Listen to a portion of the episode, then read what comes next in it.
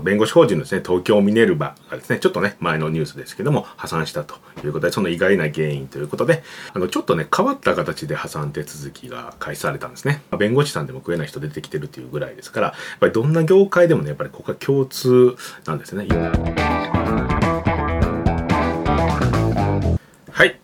ダイレクト出版のクリエイティブディレクターの山田です。今日はですね、あの、弁護士法人のですね、東京ミネルバがですね、ちょっとね、前のニュースですけども、破産したということで、その意外な原因ということで、あの、そのテーマでね、お話したいと思います。まあ、6月の24日かな、ね、あの、結構ね、広告ガンガンガンガン出してる、あの、東京ミネルバーというところが、弁護士、弁護士の法人ですね、まあ、破産手続きを開始したということでね、ま結構こう、なんですか、依頼者の方、まあ、たくさんの方な、もしかしたら2万人ぐらいの方に迷惑かけるんじゃないかみたいなことを言われてるみたいですけど、そういった形でね、こう、ちょっと闇が深い形でこう倒産してしまったということですね。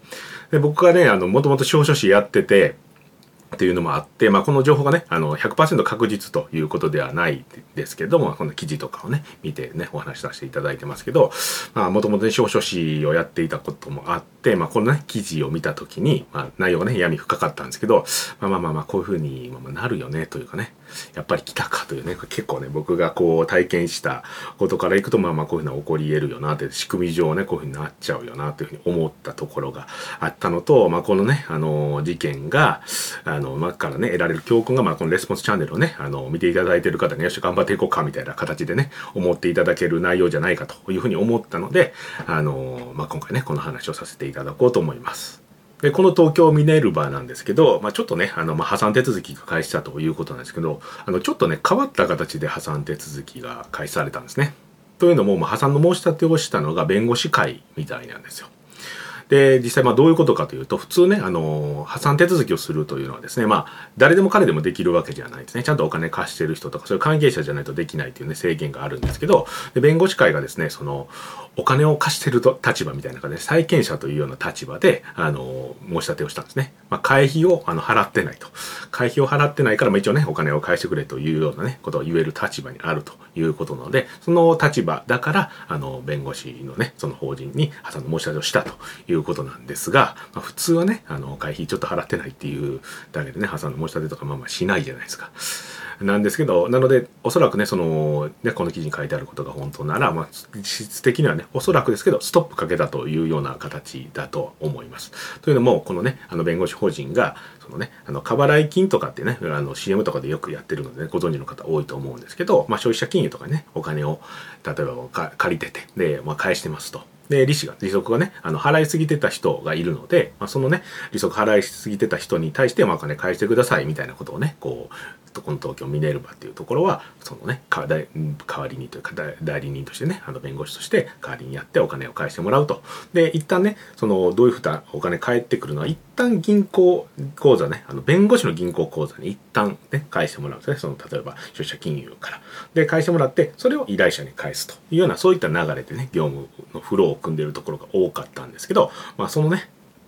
お金をまあ流用してたということがあるみたいですね。まあここがね、まあ、ちょっともう業務上横領じゃないかみたいなね、そういうふうなところでね、関わってくるところですけど、まあそういった形があったので、まあ実質ね、ストップしたんじゃないかというところでですね、あの弁護士会の方がもうストップかけなんじゃないかなというところなんですね。じゃあね、なんでそこまでね、こう、ね、広告バンバンバンバン出してるのに、なんでそこまでね、こう、流用しないといけないような状況になってんのかみたいなところなんですけど、ここからがね、結構闇が深い内容で、まあ、大本さんの記事とかをね、あの、参考に、参考にその、それによると、あの、主にね、どこに使ってたかというと、その、ね、広告会社にね、お金を支払ってるのに使ってたということみたいなんですね。で、もっと言うと、その、半分この広告会社に乗っ取られたみたいな形みたいなんですよ。どれぐらい乗っ取られてか、乗っ取られてたかというと、経理の担当者はね、送り込まれて、お金のね、ある程度コントロールもされてしまってるみたいな、それぐらいのレベルみたいなんですね。で、まあ、その利用とかをやめさせるために弁護士の人がね、こう、ちょっとね、あの、どうなんでしょうみたいなこと何度かやめさせようみたいなことを言ったら、あの、広告止めますよみたいなね、広告ストップしますよというような話を言われたりとか、いうようなことがあって、まあね、あとには、あと他にはそのね、あの従業員をね、あの引き上げますよみたいなことも言われたりということもあったみたいなんですけど、まあ、そういったことを言われてね、あのもうちょっとどうしようもなかったみたいなことみたいなんですよ。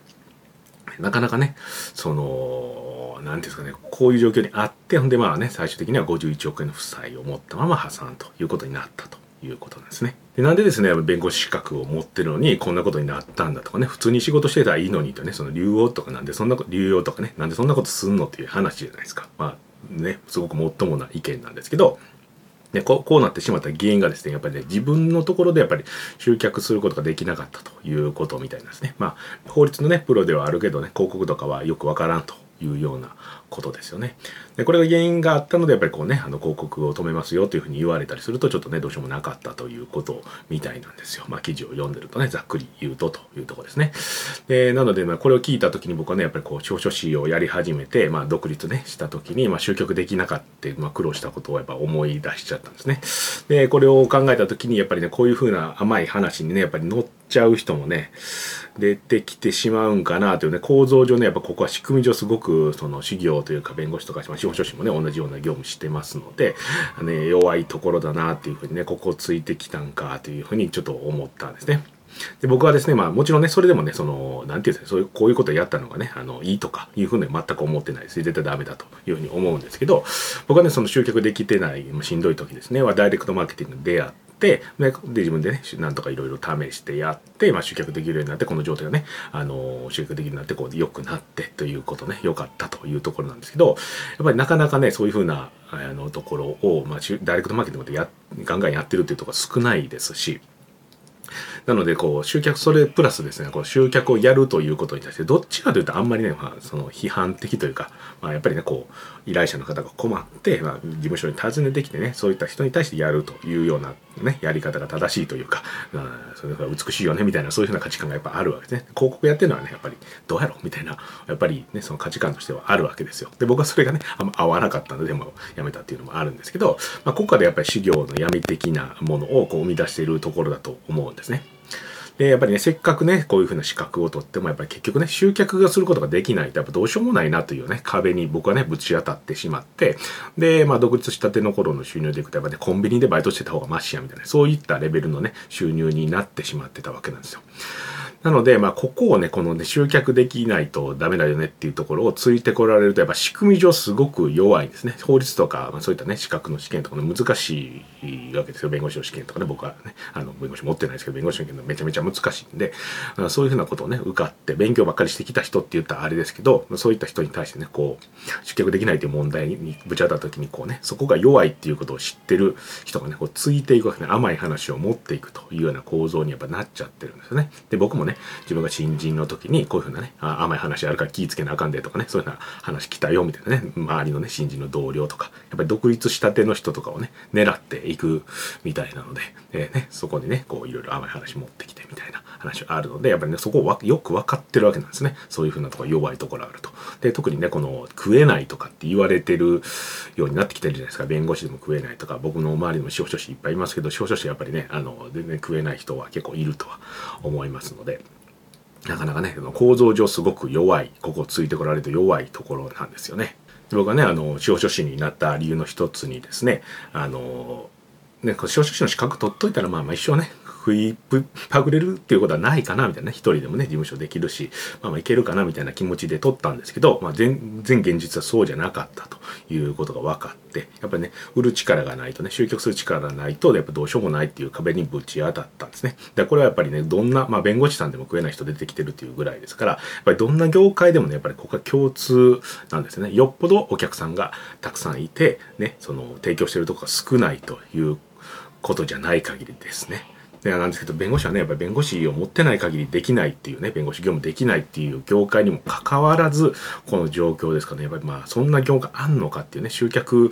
力がねあのあんまりいらんみたいな業界ないんじゃないかなっていうぐらいだと思うんですね。で僕はですねあの司法書士を実際にやっていってまあそのねあの結局ねあのどんだけ業務上手くなっても集客できなかったら食えへんやというようなねあの現実にぶち当たってまあねなんとかね僕はラッキーなことでダイレクトマーケティングセルサイティングで出会って、まあ、それでね、あの、いけましたけど、あの、やっぱり、セールスライティングとか、そういったことをね、やった方がいいなと。もうね、自分でね、あの、食いっぱぐれないということを考えるんやったら、そっちのいいなと思って、無償書士をやめて、こっちに来たということですね。で、特にね、まあ、他にもね、まあ、僕の場合はね、セールスライティング好きやとか、面白そうやなとかいうふうにもあったんですけど、やっぱりね、集客できる人の方がやっぱ強いんですね。特にこう、なんでしょう、あの、なかなかね、食えなくなってきてるような状況ということになってくると、やっぱりね、結局お金払ってくれるのってやっぱりお客さんだけじゃないですか。お客さんが捕まえられるとやっぱりねどんだけ業務がねできてもねあの収入上がらないですから。で食えなくなってきてるというような業界っていうのは基本的には集客をすることがね難しいということがほとんどの課題がそこだと思うんですよね。であんまり業務の提供がすごい難しくて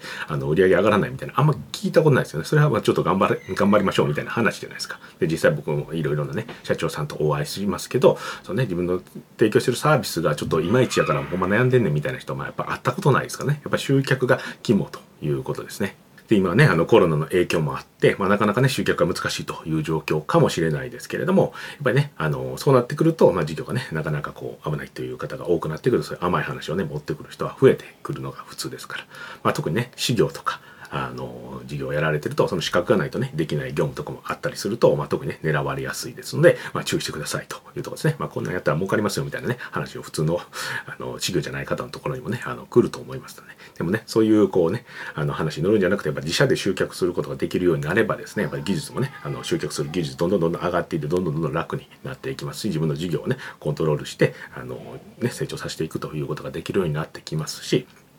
やっぱね、あの、こうね、甘い話が来た時にもね、こう、これめっちゃええけど、ちょっとこれ大丈夫かな？危ないなみたいなね話が来た時にはそういう話をねあの別にあ大丈夫ですって言って普通に断れるようになりますので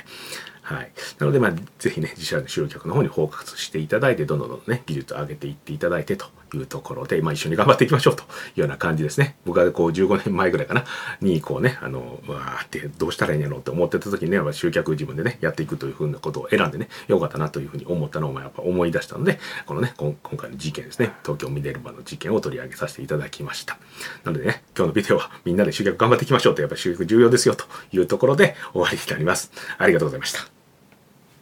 バイバイ最後までご覧いただいてありがとうございますいいねチャンネル登録をよろしくお願いいたします。レスポンスチャンネルでは今質問を受け付けております。コロナに関することやビジネスマーケティングのことなどあなたの質問をレスポンスチャンネルでお答えさせていただきます。質問は概要欄からお願いいたします。あなたの質問お待ちしております。